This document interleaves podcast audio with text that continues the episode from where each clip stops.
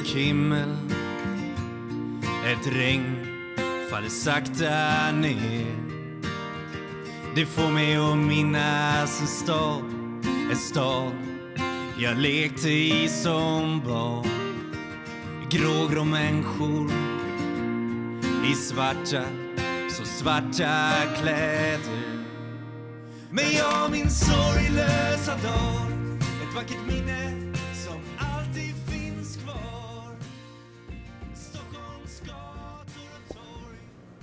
Ja, hej och välkomna till Beroendepodden avsnitt 36. Mitt namn är Anneli. Eh, välkommen till er som lyssnar för första gången och välkommen tillbaka till er andra.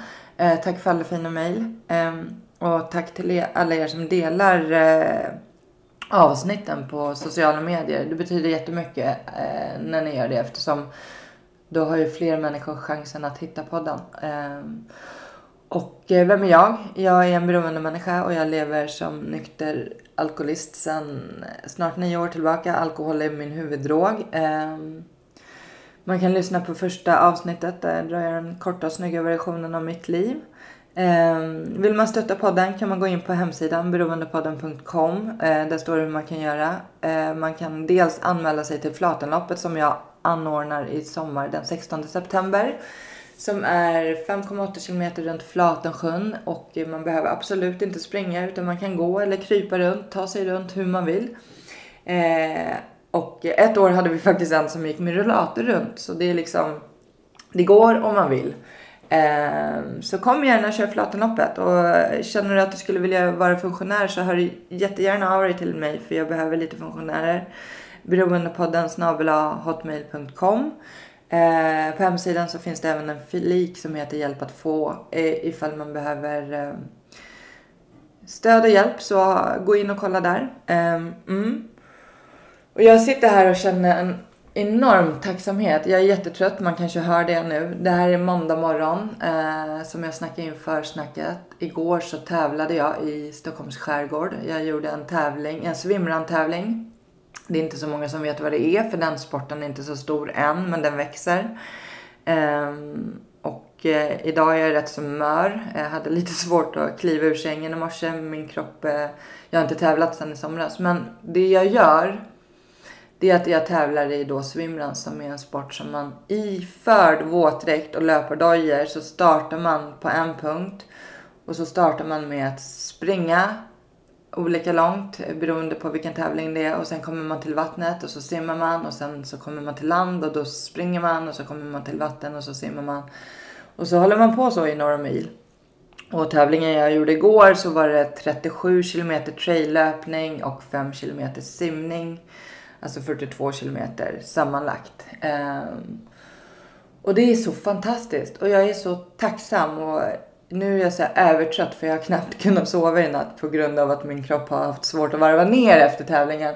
Men just den här tacksamheten att jag har ett sånt fantastiskt liv idag. Att jag kan göra de här sakerna jag gör. Jag kan ta mig fyra mil i Stockholms skärgård springandes och simmandes. Så på den tiden jag var aktiv så var jag otroligt sjuk. Både fysiskt och psykiskt. Eh, jag hade leukemi också och ehm, var storrökare, jag snusade, jag åt skräp, jag eh, gjorde de flesta felen mot mig själv på den tiden och jag kunde definitivt inte springa. Alltså jag orkade inte en meter. Det var liksom eh, jag försökte, alltså jag gick inte upp för rulltrappor utan jag stod still för jag orkade inte gå upp liksom. Och då var jag inte speciellt gammal men jag hade världens sämsta fysik. Och var hela tiden sjuk för min kropp liksom sa ifrån och jag hade dåligt immunförsvar och så här. Ehm, och sen då när jag gjorde den här livsstilsförändringen för rätt så många år sedan så började jag också träna och eh, rätt så snabbt kom löpningen in i mitt liv som är bra på många sätt. Det är dels därför vi också har det här Flatenloppet som ett stödprojekt. Men Eh, löpningen har betytt enormt mycket för mig. Dels den gemenskapen jag har fått i löpningen och svimran med andra människor. Men också de endorfinerna som, som man får av löpning som är kroppens må bra-hormoner och så här. Ehm, ja, och det är så otroligt schysst att kunna gå upp på morgonen, sticka ut i Stockholms skärgård, springa, simma med underbara människor, se solen ligga på vattnet och ta båten hem efter loppet och ja, det är helt magiskt. Och det är jag är så otroligt tacksam att jag är nykter och drogfri idag. För att hade inte jag blivit det för snart nio år sedan så hade jag absolut inte haft det livet jag har idag. Um, och det här lugnet som jag har på insidan som jag absolut inte hade på den tiden jag var aktiv. Så det är mycket som har hänt de här åren och eh, vill man höra mig eh, höra en inspirationsföreläsning så går det faktiskt bra att eh, höra av sig till mig för jag håller inspirationsföreläsningar om mitt liv, hur det var och vad som hände och hur det nu är. Ehm, och nästa stora tävling då ska jag till Norge och bestiga ett berg i princip 4444 trappsteg och vi startar med att kasta oss ut från en båt ner i en kall fjord och simmar. Lite extremt, kommer ta ungefär 12-13 timmar att genomföra tävlingen men det, det är det värt. Så, nu ska jag släppa in dagens gäst. Men eh, som sagt, jag är väldigt tacksam och glad idag. Mm.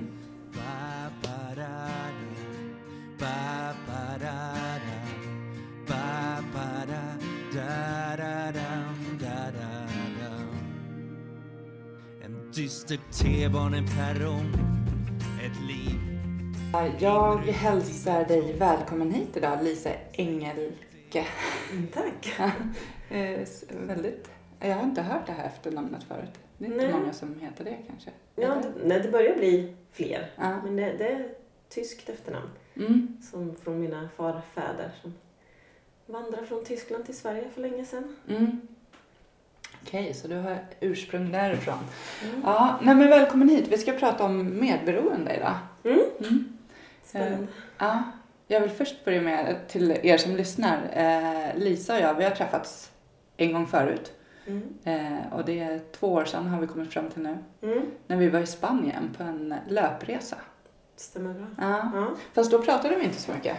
Nej. Eh, lite grann bara sådär. Ja. Men, men jag gick upp och skulle en av kvällarna berätta min life story inför er och var sjukt nervös. Mm. Men ja, och sen dess har det hänt jättemycket och idag sitter du här i köket hos mig ja. och ska berätta din historia. Ja. För eh, det var ju inte bara jag som stod där och hade en bakgrund utan det finns ju fler och mm. du är en av dem. Mm. Um, du är uppvuxen dysfunktionellt med ja. en uh, pappa som har missbrukat väldigt mycket. Ja, som jag förstår det som. Ja. Så du ska få börja berätta, vart kommer du ifrån?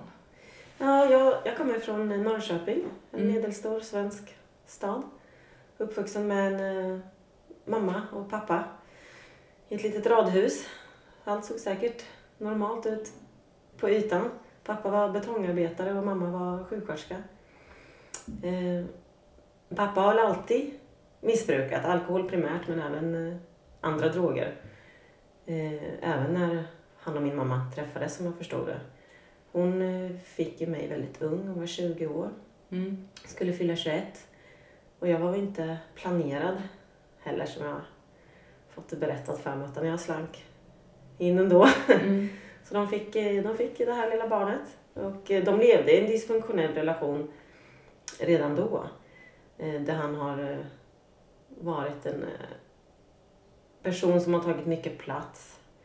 Och där hans missbruk har fått ta mycket plats. Men han arbetar, de arbetar ju ute, betongarbetarna, och sen drack de hemma på kvällarna och på helgerna. Och, men han kunde sköta sitt arbete och han hade ett socialt umgänge där man gjorde på det här sättet. Man drack och man rökte ju på lite och sådär. Det här var ju på 60 och 70-talet. Mm. Tog lite amfetamin och sådär. Mm. Som jag förstått det. Och de här tidigaste åren har jag inte så mycket minnen utav. Eh, bortsett från att jag inte kommer ihåg att det var någon trygg plats liksom att vara hemma. Eh, och efter ett par år, fem år senare, kom min eh, lillebror Kai. Mm. Också föddes in i den här relationen. Eh, och jag tror att de hade en relation som var någorlunda liksom, acceptabel ändå. För de har ju hängt kvar med varandra i tio år, tolv år om det inte var mer. Mm. Men någonstans, som jag har fått det berättat i alla fall, om min mamma så började hon väl tröttna på den här relationen och hans eh, drickande. Och hon har väl hon sa väl till honom att hon inte tyckte att det var okej med hans drickande och det var alltid mycket folk hemma som drack och de skrävlade och sjöng och det var fest och ja, sådär som det brukar vara när det är många Mm. män som dricker på sådana ställen. Men hon var ju, hon var ju ung och hon var inte så stark eller självständig nog tror jag att ta sig ur den här relationen på ett eh, smidigt sätt. Så att hon träffade en annan man via sitt jobb. Mm. Och det vart hennes sätt att bryta sig loss från den här dysfunktionella relationen som hon hade med min pappa. Eh, Och när det uppdagades att hon hade träffat någon annan eh, då levde de fortfarande en längre tid ihop. Då vart relationen väldigt, väldigt destruktiv. Och då var jag ganska stor, då var jag ju tio år. Mm. Så under den här tiden, de unga- uppväxtåren, så har det varit alkohol och missbruk och lite hotfullt och sådär. Men det blev hundra resor värre nu när, det, när hon hade träffat en man och gå- gått bakom ryggen på min pappa. Mm.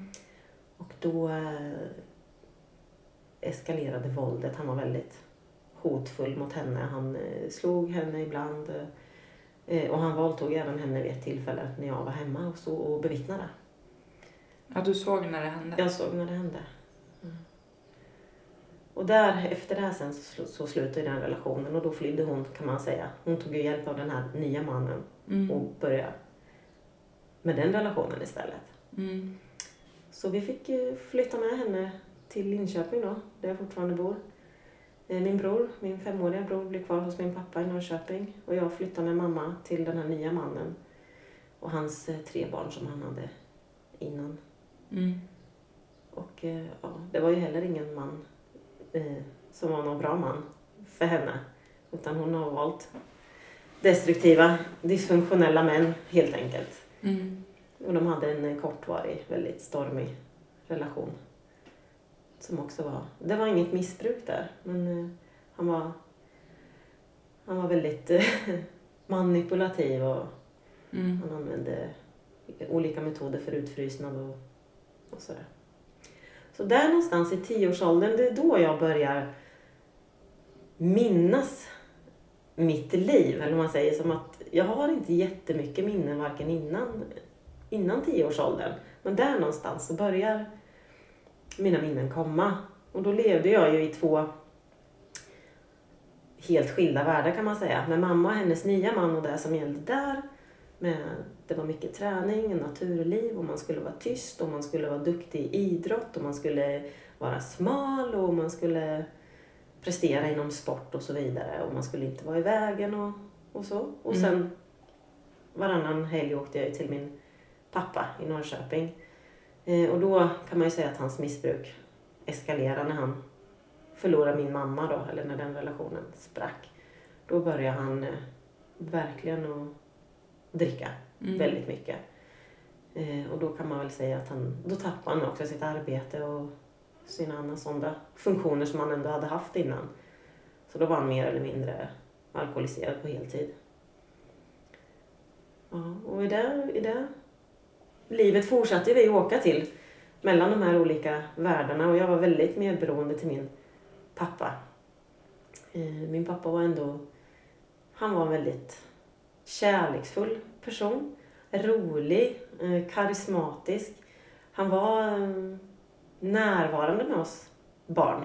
Alltså han ville vara med oss och han tog ut oss i naturen och han kramade oss och pussade oss och berättade för oss hur mycket vi betydde för honom och hur mycket han älskade oss och, och sådär. Vi hade väldigt roligt tillsammans och han var väldigt eh, varm Mm. mot oss barn.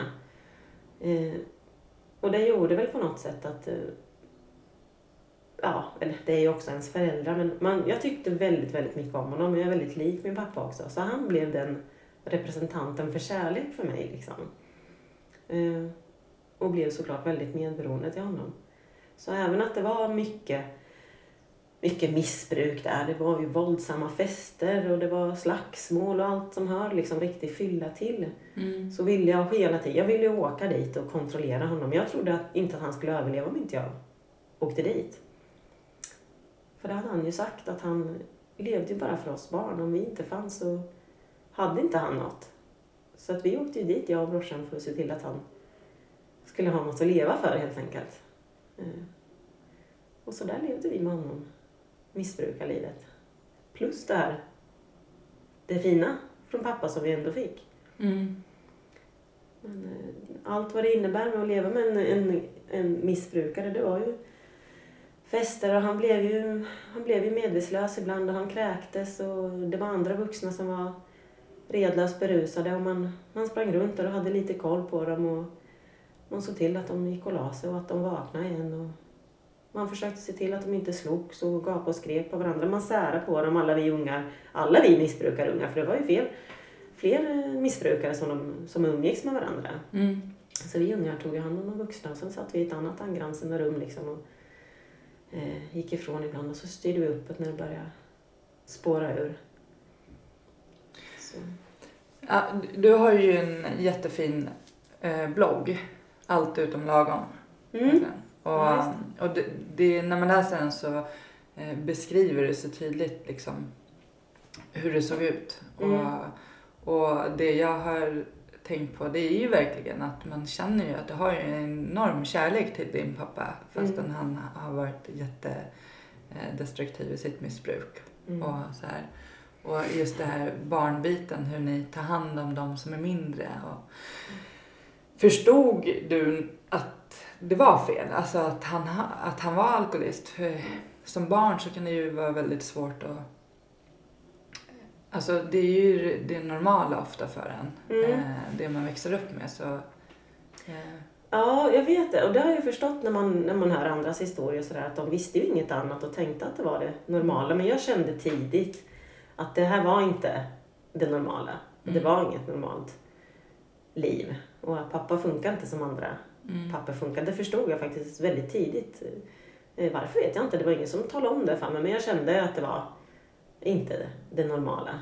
Det, det visste jag eh, faktiskt. Mm. Men eh, det var ju inte så mycket att göra åt. Det var ju det som jag hade.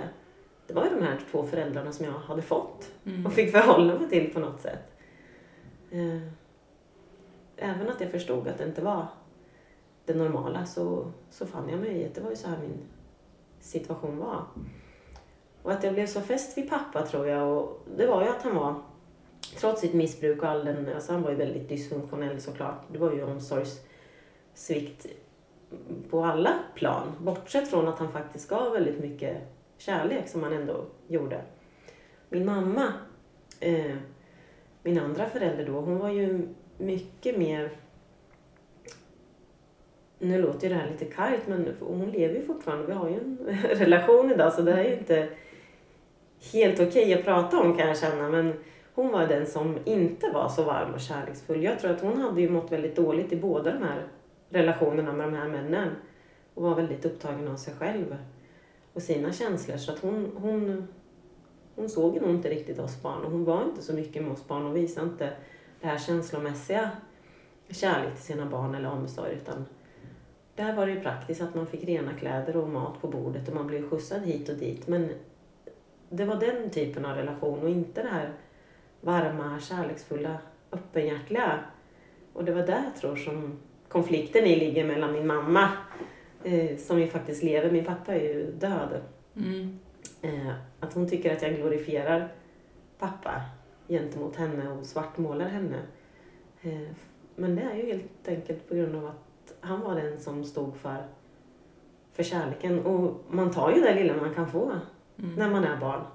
Oavsett hur dysfunktionell den föräldern är som den kommer ifrån.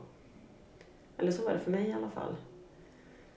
Mm. Eh, Jo, men något som eh, jag har tänkt mycket på det är just det här, vad är dysfunktionellt? Måste det vara en förälder som dricker?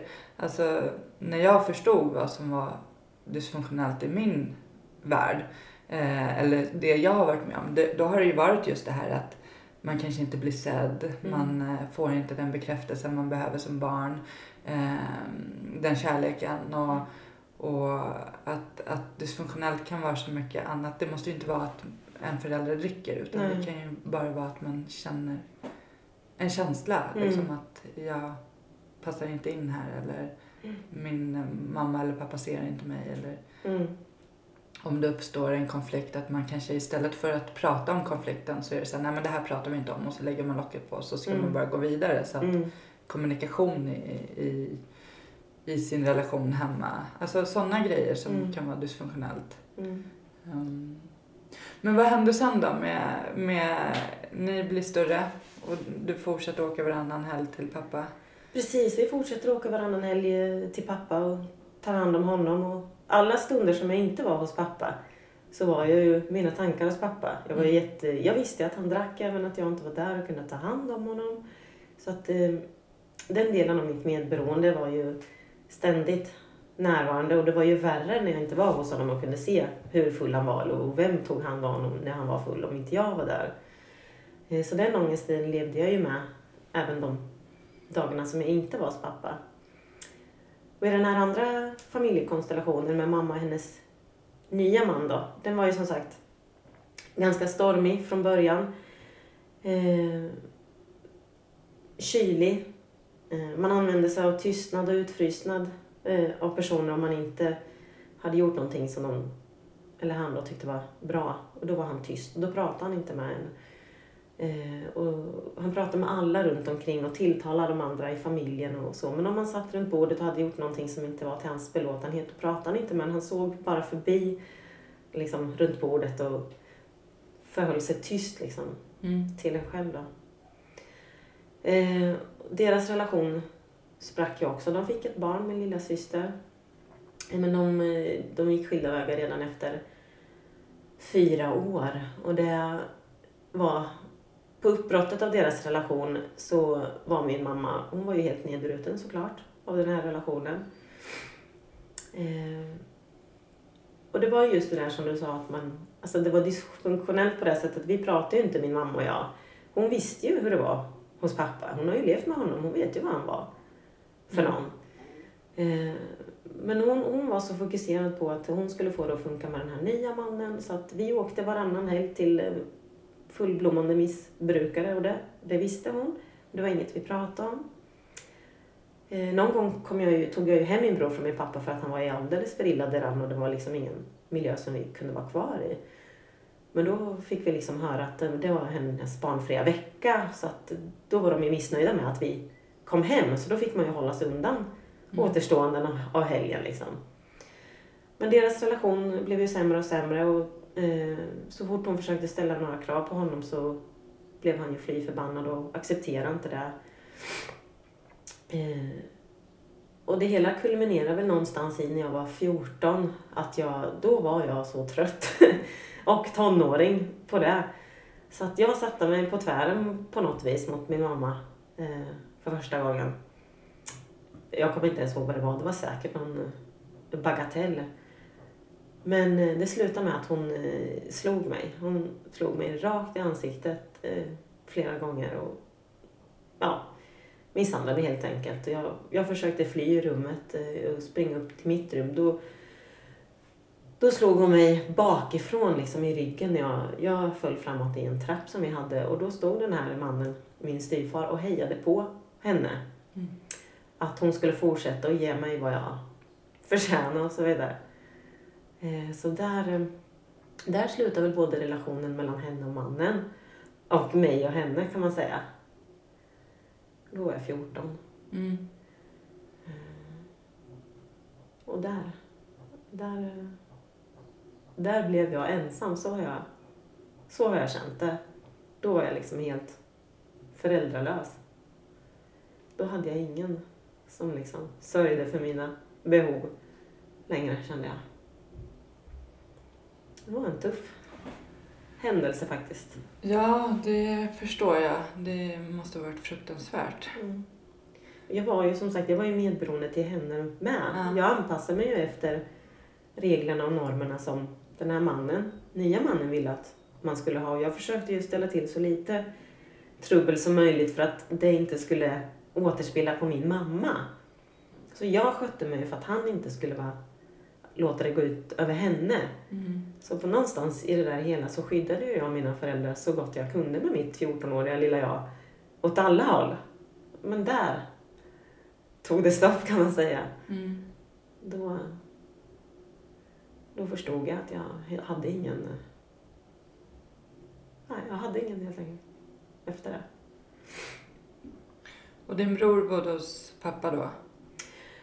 Då hade han flyttat till oss, till mamma. Mm. För min pappa, han åkte ju lite in och ut på fängelser och så ibland också. Mm. Och han hade han hade precis varit en period på fängelset så att sonen, eller min brorsa då, bodde nog hos oss vid det tillfället. Det hade varit en annan situation också där min pappa hade mordhotat den här nya mannen. För den här mannen hade varit lite sträng mot min brorsa och slitit honom i örat så att örat liksom lossnade från, skinnet lossnade från, Mm. ja där örat sitter fast. Ja. Och det såg ju min pappa. Och det var ju ingen liten ofarlig man. Så han dundrade ju, han dundrade ju från Norrköping till Linköping. Han ringde mig först och sa att nu, nu kommer jag efter den här mannen. Och då förstod jag att nu, nu, nu, slår han, nu slår pappa ihjäl den här mannen. Så jag larmade ju på något vis och varnade och såg till att eh, de åkte därifrån. Ja, för att skydda min pappa. Eh, och resten av familjen med från allt elände. Men, så att det var, var nog en period när med brorsan hade flyttat hem till oss faktiskt. Mm. Ja. Det är så mycket tokigt som har Ja. hänt. Det som är svårt för mig det är för att jag har ju haft så dåligt med minnen fram tills egentligen för några år sedan. Mm. Så när saker faller på plats så kommer det inte helt rätt i kronologisk ordning heller. Utan det dyker upp liksom lite Mm. eh, hipp som happ. Det är så mycket konstigt som jag har varit med om. Som man, eh, Mm. det är svårt att återberätta allting på Mm. något sätt. Men, ja, ja, jag förstår. Och ja, när man läser din blogg så här, där avsnittet ehm, när, eh, när det går förbi parkbänkarna. Mm. Det är det första avsnittet tror jag. Mm. Som jag börjar berätta om mitt liv. Dickens dotter tror jag Ja, det heter. Första inlägget. Ja. Att det... eh, Ja, man förstår att du har varit med om mycket tråkiga saker som många människor aldrig någonsin kanske kan förstå. Nej. överhuvudtaget. Ehm, Men här efter eh, din mamma gjorde som hon gjorde mot dig, eh, måste, eh, vilket otroligt eh, svek. Mm. Men eh, bl- blev ni kvar hemma då eller flyttade du? Nej, jag blev kvar hemma. Mannen, den här mannen flyttade ut. Eh, De separerade väldigt kort efter den här händelsen. Mm. Jag förstod ju att eh, efter det här hände så då var jag ensam. Jag såg mig som föräldralös och jag skulle bara hålla en låg profil tills jag kunde flytta hemifrån. För det förstod jag att jag är bara 14 år. Jag kan inte göra någonting själv. Jag kan inte packa ihop och dra någonstans. Det finns ingen att dra till. Jag kan inte klara mig själv. Mm. Så jag bara höll käften liksom. Och bida, försökte bida min tid tills jag kunde få flytta hemifrån. Så under de här åren, eh, mellan 14 till 19, när jag var 19 flyttade jag hemifrån. Då levde jag, då var det ju lugnare på hemmafronten hos eh, mamma. Hon försökte ju reparera sig själv. Eh, hon har ju också haft det tufft såklart. Och det var ju så jag valde att se på det. Att jag, förstår att hon, jag förstod att hon hade haft det tufft och hon hade valt dåliga beslut, dåliga män. Och gett sig in i relationer med på ett inte ansvarsfullt sätt. Så jag valde att liksom på något vis eh, se det som utifrån att hon har gjort det för att hon inte kunde bättre. Eh, det var så jag kunde Mm. ta mig vidare liksom. Så jag levde liksom lite, vi levde i skuggan av varandra där egentligen. Vi var inte så mycket, vi var inte så nära så, utan vi levde nog ganska mycket parallellt. Och sen fortsatte jag ju åka till min pappa som fortfarande var vid livet då. Eh, och mitt medberoende hade jag ju kvar och det utvecklade jag väl ganska mycket under den där perioden också. För jag hade ju ingenting annat liksom liv egentligen att åka mellan de där två olika förhållandena. Jag förhöll mig till den ena föräldern mamma då, den andra hos, hos pappa. Så jag på ett sätt. Så jag hade inte, jag utvecklade liksom ingen egen person som många gör annars under tonåren. Mm. Man lever sitt eget liv och man har sina intressen och sådär. Utan jag levde lite i skuggorna av andra. Jag var ingen sån här populär tjej eller så. Utan, men däremot så hängde jag ju på allt. Så jag fick alltid vara med något gäng. Eller några sådär. För att jag, jag hängde ju alltid på. Jag var nog ganska bra att ha med. För jag bangade aldrig liksom. Men jag var ingen frontfigur så utan jag var ett litet påhäng så jag fick hänga med de där andra eh, gängen sådär. Om de inte hade någon annan att vara med så var man med mig lite så. Och sen, eh, jag var väldigt avstängd. Efter den här händelsen med mamma så då stängde jag hela mitt känsloregister nästan. Mm. Och jag hade ingen ut- utveckling av min egen person. Jag anpassade mig till andra bara och tänkte att jag ska bara överleva tills jag får flytta hemifrån. Så det var det jag sysslade med Mm. under de, de åren. Hände det någon gång igen att hon gjorde så eller var det den gången? Hon, vi var nog lite i luven på varandra och, bråkade sådär som mm, barn och mammor gör. Och det var vid ett tillfälle när hon, hon hade en speciell min när hon blev riktigt pressad. Och hon liksom, ögonen smalnade och så stack hon ut tungan, tungspetsen genom munnen. Mm. Och en, vid ett tillfälle igen så var hon på väg och hon fick den här minen och hon gjorde någon slags rörelse som jag förstod att det låg nära till hans liksom att hon skulle slå mig igen. Men då, då sa jag faktiskt till henne att om du rör mig igen då är det det sista som du gör. Mm. Så sa jag till henne då. Och jag kände det nog också faktiskt då i stunden. Och det var, det var ingen rolig känsla. Själv. Att ha, men där, den gränsen satte jag för mig själv i alla fall. Att det skulle inte hon kunna komma undan med en gång till. Och det gjorde hon inte då. Då backade hon. Mm. Men sen flyttade du hemifrån som 19-åring. Ja, det gjorde jag. Jag fick Mm. hjälp av socialen faktiskt. Mm. Tack och lov för sociala myndigheterna. Eh, Jag gick ut gymnasiet. Eh, Vi hade ju jätte... Vi hade ju ingen bra relation, jag och min mamma. Vi, Mm. vi bodde under samma tak, men ingen mådde bra. Och det var mycket konflikter. Hon försökte väl sätta några gränser för mig och jag tyckte inte att hon hade någon som helst rätt att sätta någon gräns för mig. För hon hade inte fostrat mig eller närt mig liksom under uppväxten så tyckte jag inte att hon kunde komma och ha några slags förhållningsregler kring mig. Så då kontaktade vi socialen och de bedömde det som olämpligt att jag bodde hemma. Mm. Så de eh, hjälpte mig att få en lägenhet Mm. och hjälpte mig att betala också. Jag började jobba eh, i en cykelbutik på helgerna och efter gymnasiet direkt. Så jag var ju självförsörjande men jag fick lite, lite i försörjningsstöd så att jag kunde flytta. Men hur gick skolan och så då? Jag tänker liksom att när man har den här uppväxten som du och hoppar mellan de här två hemmen som båda är dysfunktionella. Mm. Eh, klarar du av skolan? Och... Ja, det gjorde jag. Mm. Eh, jag tror... Jag har nog varit välsignad med att ha en ganska hög självbevarelsedrift. Alltså jag, har, jag har ju varit plågad, alltså såklart, för under hela uppväxten uppåt. Mm. Men jag har ändå haft liksom...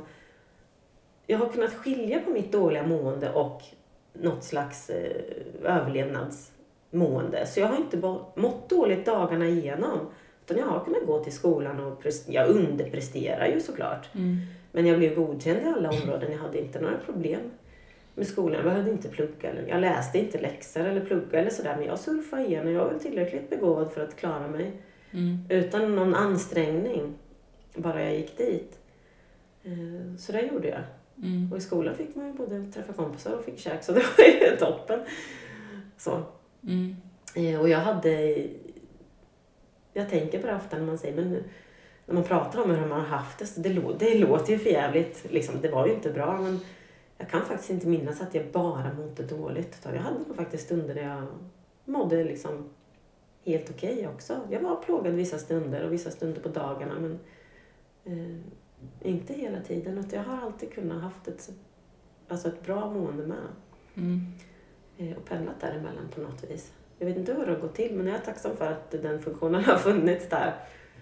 Eh, Och så är det ju än idag. Men ja, jag klarade skolan eh, utan några som helst bekymmer. Gjorde jag. Och sen din far? För han har ju gått bort. Mm. Och det var alkoholen som... Ja, han skruttade ju ihop helt enkelt. Mm. Jag träffade ju, efter jag flyttade hemifrån där, så året jag skulle fira 20 så träffade jag min första man eh, ute med, på krogen. Så. Han Mm. tillhörde ett kompisgäng och jag ett annat. Och de gängen var bekanta med varandra. Eh, så, och han var lugn. och normal och trygg. Så honom siktade jag in mig på. Ja. Eh, och, och fick fatt i.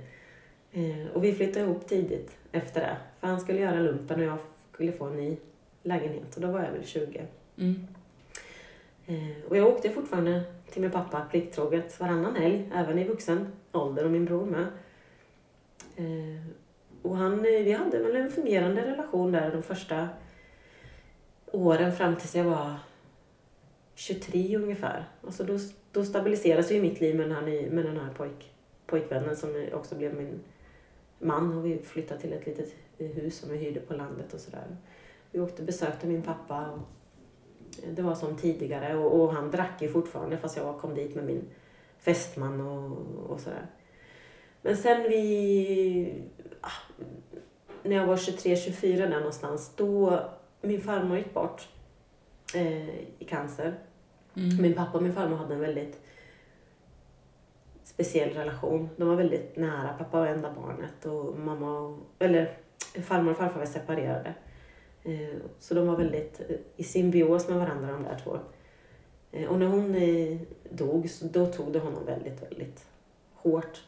Och då började han missbruka amfetamin också framförallt. Han hade ju missbrukat droger Mm. fram och tillbaka också. Vi hade pratat om det. Vi pratade liksom både om hans alkoholism och, och droganvändning och sånt. Han, var inte, han hymlade inte med det. Vi hade flera samtal Mm. om det. Försökte han sluta under din uppväxt? Nej, Nej. det gjorde han inte. Och jag frågade honom, och du vet jag bönade och bad sådär, men gud, och jag ska, om jag skaffar en hund kan inte du flytta närmare mig? Och om jag får ett barn kan inte du flytta närmare mig då du kan vara med barnet och sådär. Men han sa det att jag orkar inte. Jag vill inte, jag är för gammal. Mm. Liksom, han, han tyckte det var för jobbigt att leva utan eh, alkohol och droger. Han, han visste att han inte skulle klara det. Mm. Det var han öppen med. Så det. Men det var ju såklart något man alltid försökte. Mm. Ibland som att övertala mig till. Men jag förstod nog att det inte var aktuellt heller. Så. Men eh, då, vart han, då gick han ner sig väldigt fort. Eh, så jag födde min son eh, 2002. Då var, min, då var jag 25 och pappa var strax över 50. Och då var han i riktigt dåligt skick. Jag åkte dit lite mer sporadiskt eh, de sista åren. Det gick inte att få tag på honom heller. Han var inte så social sådär på slutet. Han hade en mobiltelefon som han satte på på torsdagar klockan sju. Så ville man ringa honom då så passade man på på torsdagen och så bestämde man om man skulle komma eller något. Då. Och då bestämde vi efter jag fått min son att jag skulle komma och visa upp honom för honom. Mm. Då var sonen fyra månader, eh, 2002 där på, på hösten. Och då när vi var där uppe i lägenheten så såg jag att liksom, han var helt förlorad. Det fanns inget av min pappa kvar. Han var jättedjupt nere i missbruk och han var påtänd när vi var där. Och han var inte nåbar liksom. Man, han var i, i Mm. dimma i blicken bara. Så då förstod jag att det var sista gången som jag kunde komma och få träffa honom. Mm. Så det var med sorg som jag åkte därifrån. Faktiskt. Och sen kort därefter så hade han gått bort. Han gick bort i sin ensamhet. Han dog av en hjärtinfarkt. Äh, hjärtinfarkt Mm. visa eh, obduktionspapperna. Men det var ju till följd av missbruk och amfetamin då, som han hade både i kroppen och i lägenheten.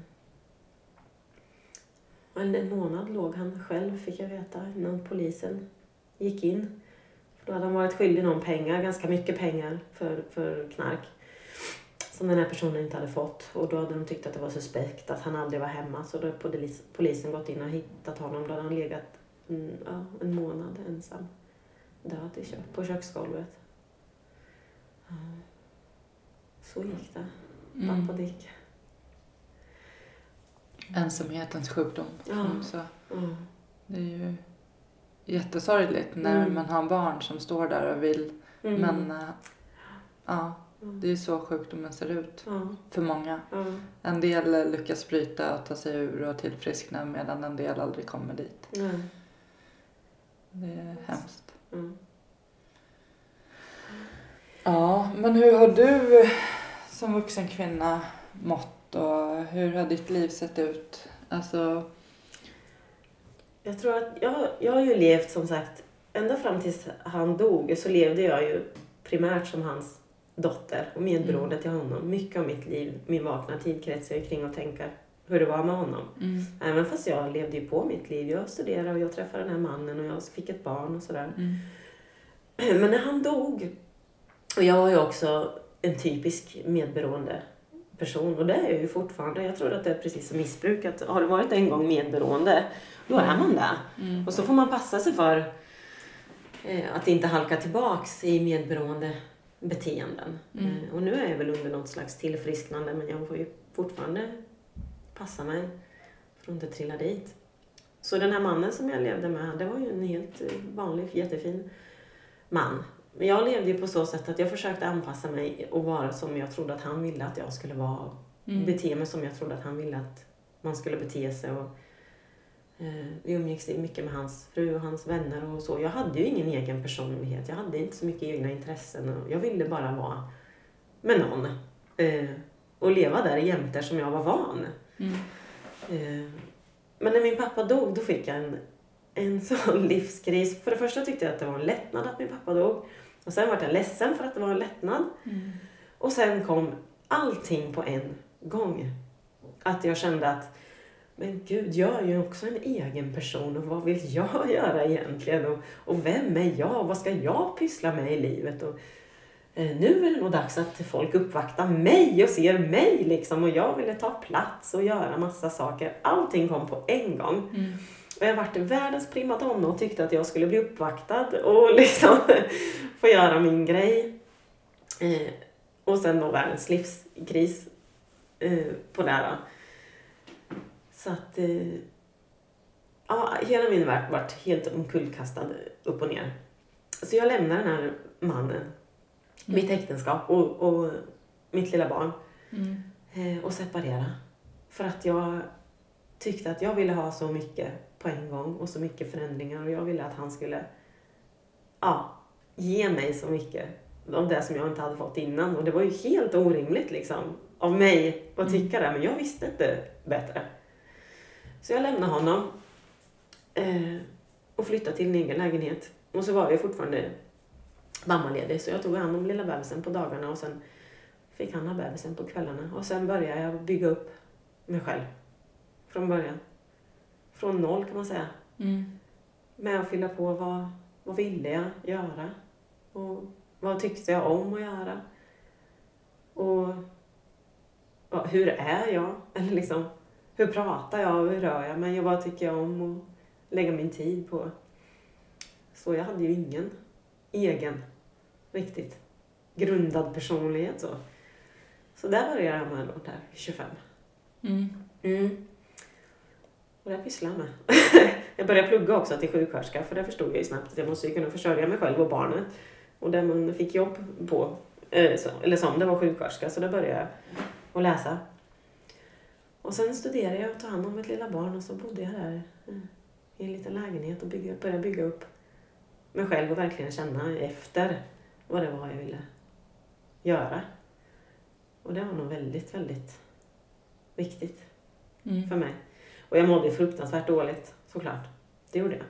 Men jag hade samtidigt det där att jag kunde skilja på att må dåligt och ha ett lidande och ändå ta mig vidare. Så jag hade mycket som var bra med. Och jag hade barnet och jag hade vänner och jag hade den före detta mannen med som var en helt fantastisk människa som inte har eh, kastat skit över mig fast att jag betedde mig helt oresonligt och bara flydde rakt ut i ingenstans. Så, mm. Mm.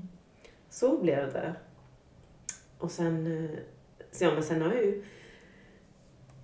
Det som jag gjorde var väl att eh, i det här bygget av mig själv så hade jag ju, alltså den här ångesten som jag har haft ända från jag var liten, som man får när man lever i dysfunktion, den har ju alltid varit kvar. Så den har jag ju liksom aktiverat bort kan man säga, någon slags aktivitetsförsvar. Så jag har ju pluggat, idrottat, eh, och hållit mig sysselsatt alla dygnets timmar Mm. egentligen. För att inte falla igenom. Eh, och eh, det lyckades jag med. Hålla mig sysselsatt ända fram tills för två år sedan när jag brände ut mig själv helt totalt istället. Och då kom hela livet ikapp och det var då jag började med bloggen. Mm. För då förstod jag väl att jag inte kunde fly längre. För jag orkar ju inte göra det här rent fysiskt. Och då kom det mentala ikapp.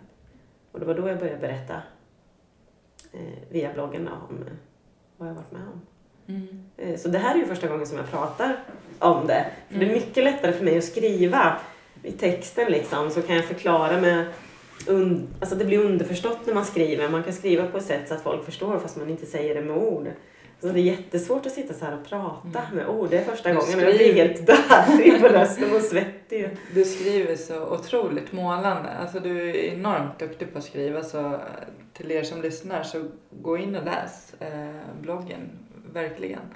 Ehm, men, eh, men du, eh, hur har ditt förhållande med alkohol varit då? Jag tänker för att när man är uppvuxen så finns det ju kanske en att man kanske själv har samma sjukdom. Mm. Men du har liksom, det har varit att du har tränat och Mm.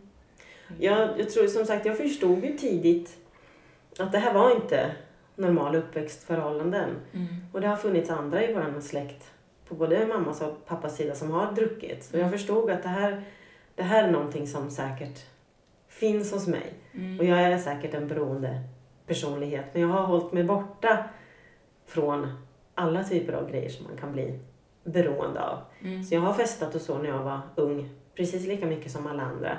Men jag har alltid haft en vaksamhet över att det inte ska bli för frekvent eller för ofta. Och jag har aldrig haft något problem att avstå från någonting. Bara vad gäller tobak eller alkohol. Så jag har snusat ibland med men alltid kunnat sluta. Jag har väldigt mycket passat mig för att fastna i någonting. För jag tror säkert att jag har, eh, en hög predisponibel liksom, komponent för, för olika missbruk. Mm. Så där har jag hållit mig undan ifrån. Det har jag. Men eh, jag har ju som sagt aktiverat mig istället på olika sätt. Främst genom motion då. Mm. Och tävlat och tränat i många idrotter och på hög nivå också. Mm. Eh, Och det har varit min grej för att eh, hålla i schack den här lilla... Jag vet inte om det hör till beroendepersonligheten eller vad det är. Att man har det här som gnagandet som liksom man måste tysta Mm. Och springa ifrån och slåss och kämpa. Jag är ju så van vid att ha motstånd i mitt liv. Så de perioder där det har varit lugnt i mitt liv, när det har lagt sig, det kan inte jag hantera. Nej. Utan då har jag gjort något annat för att det ska vara tufft. Mm. Och då ska man springa jättelångt eller man ska gå upp i en bur och slåss eller man ska liksom jobba dygnet runt eller man ska göra någonting. För att det här lugnet har jag haft väldigt, väldigt svårt liksom att, Mm. att handskas med. För då, kom, då gör sig det påmint det där. Om det är ångest eller om det är arv, det vet jag inte. Men det är det som gör som att, att jag springer och Mm. simmar och slåss och jobbar. Mm. Motstånd. Att jag måste ha motstånd. Så det är, väl min, det är väl den sista komponenten i den här, om det nu är. Men när du blev utbränd eh, här för två år sedan, vad, Mm. hur har du, har du hittat några bra verktyg sedan dess? För då fick du vila va? Du fick inte Nej, jag fick inte göra någonting. panik. Ja. Jag är ju också löpare idag Ja. liksom. Uff. Ja, eller så jag aktiverar mig gärna fysiskt. Ja, Så. precis. Men jag, jag klarade mig inte så länge. Men som sagt, det kulminerade i att jag, jag jobbar ju 100 procent. Jag hade två barn. Jag var med i landslaget i amatör-MMA. Mm. eh, Så elitidrottare. Och ultralöpare. Mm. Ja. Eh, och så bara sa det krasch bom bang. Jag orkar inte gå upp för trappan hemma. Mm. Och jag fattade inte vad det var för fel. Eh, för jag var ju i världens bästa form, Mm. tänkte jag. Men då stod jag inför en stor tävling också och som elitidrottare kan du inte bara tycka att du känner dig lite krasslig och inte åka på ett, på ett stort mästerskap. Så att jag blev skickad till en, eh, en läkare, en eh, mottagning här i Stockholm Mm. eh, för elitidrottare. Som ligger eh, ihop med beroende, en beroendeklinik faktiskt. Så man kan gå rakt Där igenom. man kan gå tvärs över. eh, och då sa de det att du, du har ett utmattningssyndrom Mm. Eh, och nu ska du göra ingenting, sa psykologen. Och jag började störtböla Mm. och fick jordens ångest. Och Och tänkte att jag skulle dö. Om jag gör ingenting, då, då, då dör jag. Så stark var min ångest. Mm. Bara vid blotta tanken på att jag inte skulle få göra någonting. Men då sa han det att du, så länge som du står ut med det så ska du göra ingenting. Och i fem dagar gjorde jag ingenting. Och sen började jag skriva Mm. eh, bloggen. Eh, för det var, och då var det ett sätt för mig att kanalisera. För det var ju när jag inte fysiskt liksom, kunde göra av med ångest eller Annars har jag använt fysisk aktivitet för att kunna koppla av. Mm. Har jag tränat hårt eller jobbat hårt, då kunde jag koppla av och, och vila. Hade jag inte gjort det så tyckte jag inte att jag förtjänade att vila. Jag kunde inte komma ner i varv. Mm. Eh, Och nu när jag inte kunde göra det fysiskt, då började jag skriva för att jag tänkte att annars annars vet, då vet jag inte vad som händer med mig. Mm. Så det blev mitt redskap och det är det fortfarande. Då. Ja, men det är ju väldigt frigörande att Mm. skriva och få ur sig Mm. saker. Men du lever i en ny relation nu Mm. och har fått fler barn. Ja. Är det, jag tänker för att det är ändå så fint att höra att den första relationen du gick in, alltså som när du fick ditt första barn, Mm. att det inte var en dysfunktionell relation. För att Mm. det är ju lätt hänt att man snubblar in i sådana relationer annars Mm. med din bakgrund. Ja. Jag tror att det var för att jag var så medveten om... Jag tänkte mycket på vad min, vad min mamma hade gjort och vilka män som hon hade valt och vilket liv jag hade levt Mm. med mina föräldrar. Och tänkte att jag ska inte under några omständigheter vara som dem och leva som dem. Mm. Eh, Så jag siktade in mig på en, en, mots, en motsats Mm. till min pappa och Mm. min mamma. Så en varm, snäll, lugn man. Mm. Och så vi hade en jättefin relation. Mm. Som sagt, och det var mitt fel. Jag, blev, jag fick en helt eh, bara tilt i huvudet och, flydde rakt därifrån. Eh, Och det kan man ju ångra i efterhand, men eh, nu gjorde jag det. Och sen, ja, Mm. efter fyra år själv så träffade jag den mannen som jag är gift med nu. Och vi har varit gifta och varit tillsammans i tio år. Och det är också en helt normalt funktionell, frisk man och inte dysfunktionell Mm. relation. Eh, Så det, men det har funnits liksom strategier bakom valet av man. Mm. Jag kan nog, om jag bara tittar sådär på i, i all hast vem, vem jag attraheras av så har jag ju daddy issues. Då, då ska det vara busar. Mm. Eh, Så. Mm. Om man bara kollar på den första attraktionssekunden. Eh, Och sen, men så har jag ju valt att gå emot det. Inte för att jag inte varit attraherad av dem jag har valt men, Nej, men jag eh, jag har gått åt andra hållet. Medvetet så Ja. faktiskt. Mm. Och det är jag Ja. tacksam för att jag har kunnat eh, Du har varit smart där. Ja, jag har varit smart där faktiskt, måste jag säga. Det, jag har tur att jag har kunnat behålla förståndet. Så, verkligen, för det är jättelätt att man snubblar in i samma mönster som, mm, som ens föräldrar annars. mm, Sådär. mm. Hur är relationen med din mor idag då? Det, efter att jag flyttade hemifrån så fick vi ju en mer praktisk relation kan man säga. För då behövde ju inte vi vara så känslomässigt nära. Jag hade ju flyttat ut och hon fortsatte med sitt läkande och jag fortsatte med mitt liv. Och vi har haft en praktisk, funktionell relation. Mm. Hon har fått vara mormor till mina barn och hon är en jättefin mormor till mina barn. Hon mår ju bra idag Mm. och har gjort eh, länge Mm. efter hon läkte ihop efter sina eh, män dåliga val. Mm. Eh, men jag, när jag började skriva i min blogg Mm. och skrev, eh, omnämnde henne första gången och vad som hände, hände mellan oss där när jag var 14, då fick vi ju, då, det har varit väldigt tufft för henne. Mm. Eh, och hon tyckte att jag var en eh, skit som hängde ut henne och utan förvarning och eh, för hela världen offentligt i etern. Och så var det ju.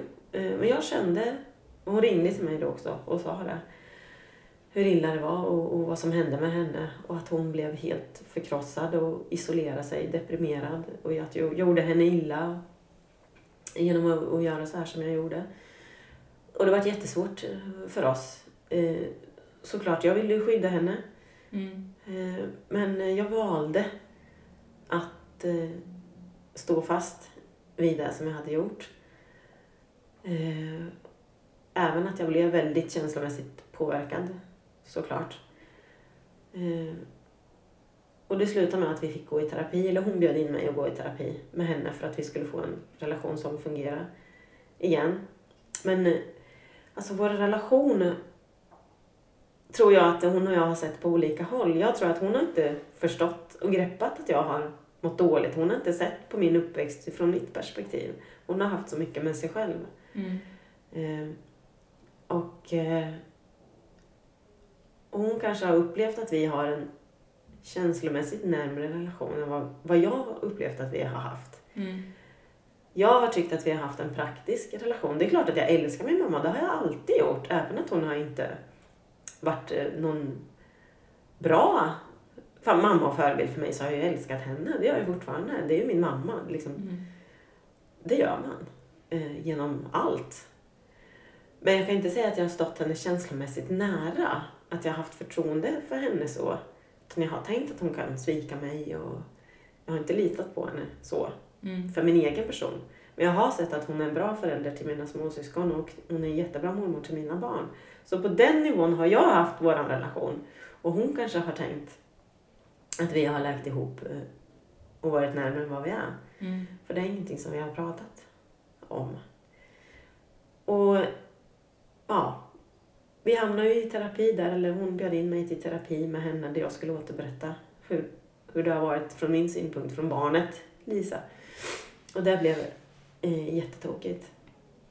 För hon kunde inte se saker och ting från mitt perspektiv utan hon, hon gick i försvar. Eh, hon eh, skyllde till och med vissa saker på mig. Hon, att jag kanske mindes fel eller att jag berättade värre än vad det var. Och hon sa att saker och ting inte stämde. Och sådär. Så att eh, terapeuten eh, avbröt eh, våran Mm. terapi. Och efter det sen så har vi väl inte riktigt pratat om de här sakerna igen. Vi har träffats och hon är fortfarande en jättefin mormor. Hon tar hand om mina barn och vi pratar i telefon. Men jag är ganska fortfarande känslomässigt stukad liksom efter det där. För Mm. för mig var det viktigt att ta upp allting hur det faktiskt var för att liksom kunna ha en relation på riktigt. För mig har ju vi haft en mer relation på låtsas. Men vi är väl inte där än. Så att nu är det lite på låtsas igen. Och det funkar och det funkar praktiskt och eh, så. Men det, det, det är inte det där nära, riktiga. Utan det finns ju mycket, mycket, mycket sorg och smärta mellan oss fortfarande. Mm. Mm. Så det, ja, det är lite det är tufft, tufft att prata om faktiskt. Mm. Känner jag när jag sitter där. Mm. Ja men det är klart. Det är ens förälder liksom. Man vill ju kanske ha en annan, ett annat band. En annan Mm. relation. Ja. Jag tror att en av de sakerna som har blivit med det sättet som jag har vuxit upp, det är att jag har ganska dålig tillit till människor. Vuxna framför allt. Att jag har liksom tillitsproblem. Det har jag inför alla vuxna. I mina relationer också. Mm. Att jag tänker alltid att eh, de kommer att svika och, och man får vara glad så länge det är bra nu för det, det kommer hända något. Det är liksom katastrofen är runt hörnet. Och så tänker jag hela tiden. Jag lever liksom mitt liv ofta som att jag är i en förhöjd beredskap Mm. om att nej, men nu är det för bra, nu, nu, nu är det så bra och, har varit så så länge så nu, nu måste något dåligt hända. Och, eh, så. Och jag tänker hela tiden att, att jag ska inte kanske sätta för stor tillförsikt till andra vuxna människor utan man måste klara sig själv. Man får inte vara, ens uppehälle får inte vara beroende av någon annan utan man måste kunna klara sig själv. Eh, och där är väl den sista medberoende biten hos mig tror jag. Att jag fortfarande har väldigt svårt att släppa, släppa in och känna den här fullständiga tilliten. Självklart litar jag ju på mina vuxna och sådär till viss gräns. Men jag har det alltid liksom lite i parentes.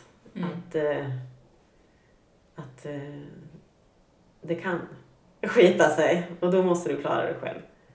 För man kan ytterst liksom lita på sig själv bara. Så, så jag är inte helt hemma i, i mitt tillfrisknande som det här. Men du är inne på, på i en process. På, i, alltså du, du jobbar ju med, med dig själv och ditt Mm. medberoende. Men Ja. har du tagit hjälp eller är det bara liksom att du... Jag har läst en del om medberoende. Mm. Och jag har läst eh, 12 stegs, eh, eh, de 12 stegen och sådär. Men jag har inte jobbat med dem aktivt. Jag har varit på något möte för ett par år sedan när jag också var lite, mådde lite hängigt. Mm. Men i den gruppen så hade de medberoende haft egna missbruk. Och det kunde inte jag, det var för mycket för mig. Mm. Utan, för det, då, då hade jag svårt att identifiera mig. Mm. Så det är mer att jag har läst, läst mig till och reflekterat och eh, tänkt kring kring mig själv. Eh, och liksom, jag är nog ganska medveten om att jag har alltså, vissa problem och att jag måste jobba med dem. Mm. Och sen kommer jag väl behöva ta lite hjälp tänker jag. För det här sista verkar inte reda ut riktigt själv.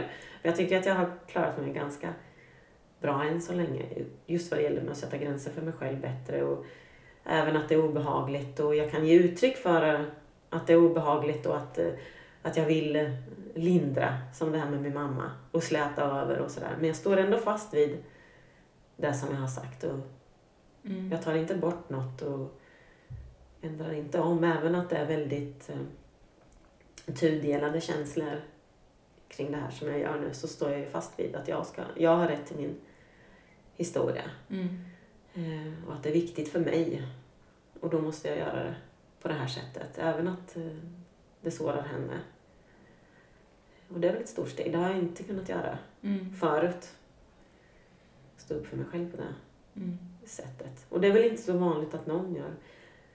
Eh, Nej, jag tycker du, eh, du är jättemodig, både som är här idag och Mm. med din blogg, liksom, den ärligheten och så. Men den hjälper ju också både dig men också även många andra som läser och Mm. känner igen sig. Och det är ju mycket därför jag startade den här eh, podden. Det är ju liksom för att våra historier hjälper andra Mm. eh, och känna igen sig och förstå att man inte är själv Mm. och med våra tankar och våra uppväxter. Och Mm. Sen att det allas eh, uppväxter ser annorlunda ut. Din och min har ju absolut inte sett likadan ut. Men Nej. jag förstår ju dig ändå. Liksom, Mm. känner, eh, och jag är ju också en medberoende människa fastän jag sällan pratar om det. Jag pratar Mm. ju ofta om min egen sjukdom, alkoholism istället. Mm. Så, men definitivt, jag är ju också uppvuxen dysfunktionellt. Mm. Det är därför jag är liksom, ja, Ja. troligen hittade alkoholen också. Liksom.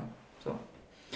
Nej, jag jättetack att du ville komma hit och prata om, om ditt liv. Ja, Ehm, men tack för att jag fick komma. Ja. Är det något du skulle vilja avsluta med? Om, jag vet inte. Nej, jag vill bara tacka dig för det du gör. Som sagt, jag tror att du kanske sådde ett litet frö hos mig ändå, fast jag inte var medveten om det när vi träffades då för två år sedan. Mm. Eh, Men att det här att man kan faktiskt prata om saker. Och jag har alltid tänkt förut att nej, men det är alltid någon som har det värre än jag, så varför ska jag berätta? Mm. Men man, man känner, jag känner det nu, precis som du beskriver, också det här starkt att nej, men vi måste ju prata, för om inte vi pratar, hur ska någon annan våga prata? Mm. Andra barn, andra ungdomar, andra som lever i det här nu. Mm. Eh, och andra familjekonstellationer. Mm. Så att, eh, jag, jag är bara glad att få vara en liten del av det här att dela med sig. Eh, och du inspirerar mig på jättemånga sätt så jag är jätteglad att jag har fått komma hit eh, och prata om det här. Tack för att du kom. Ja, tack.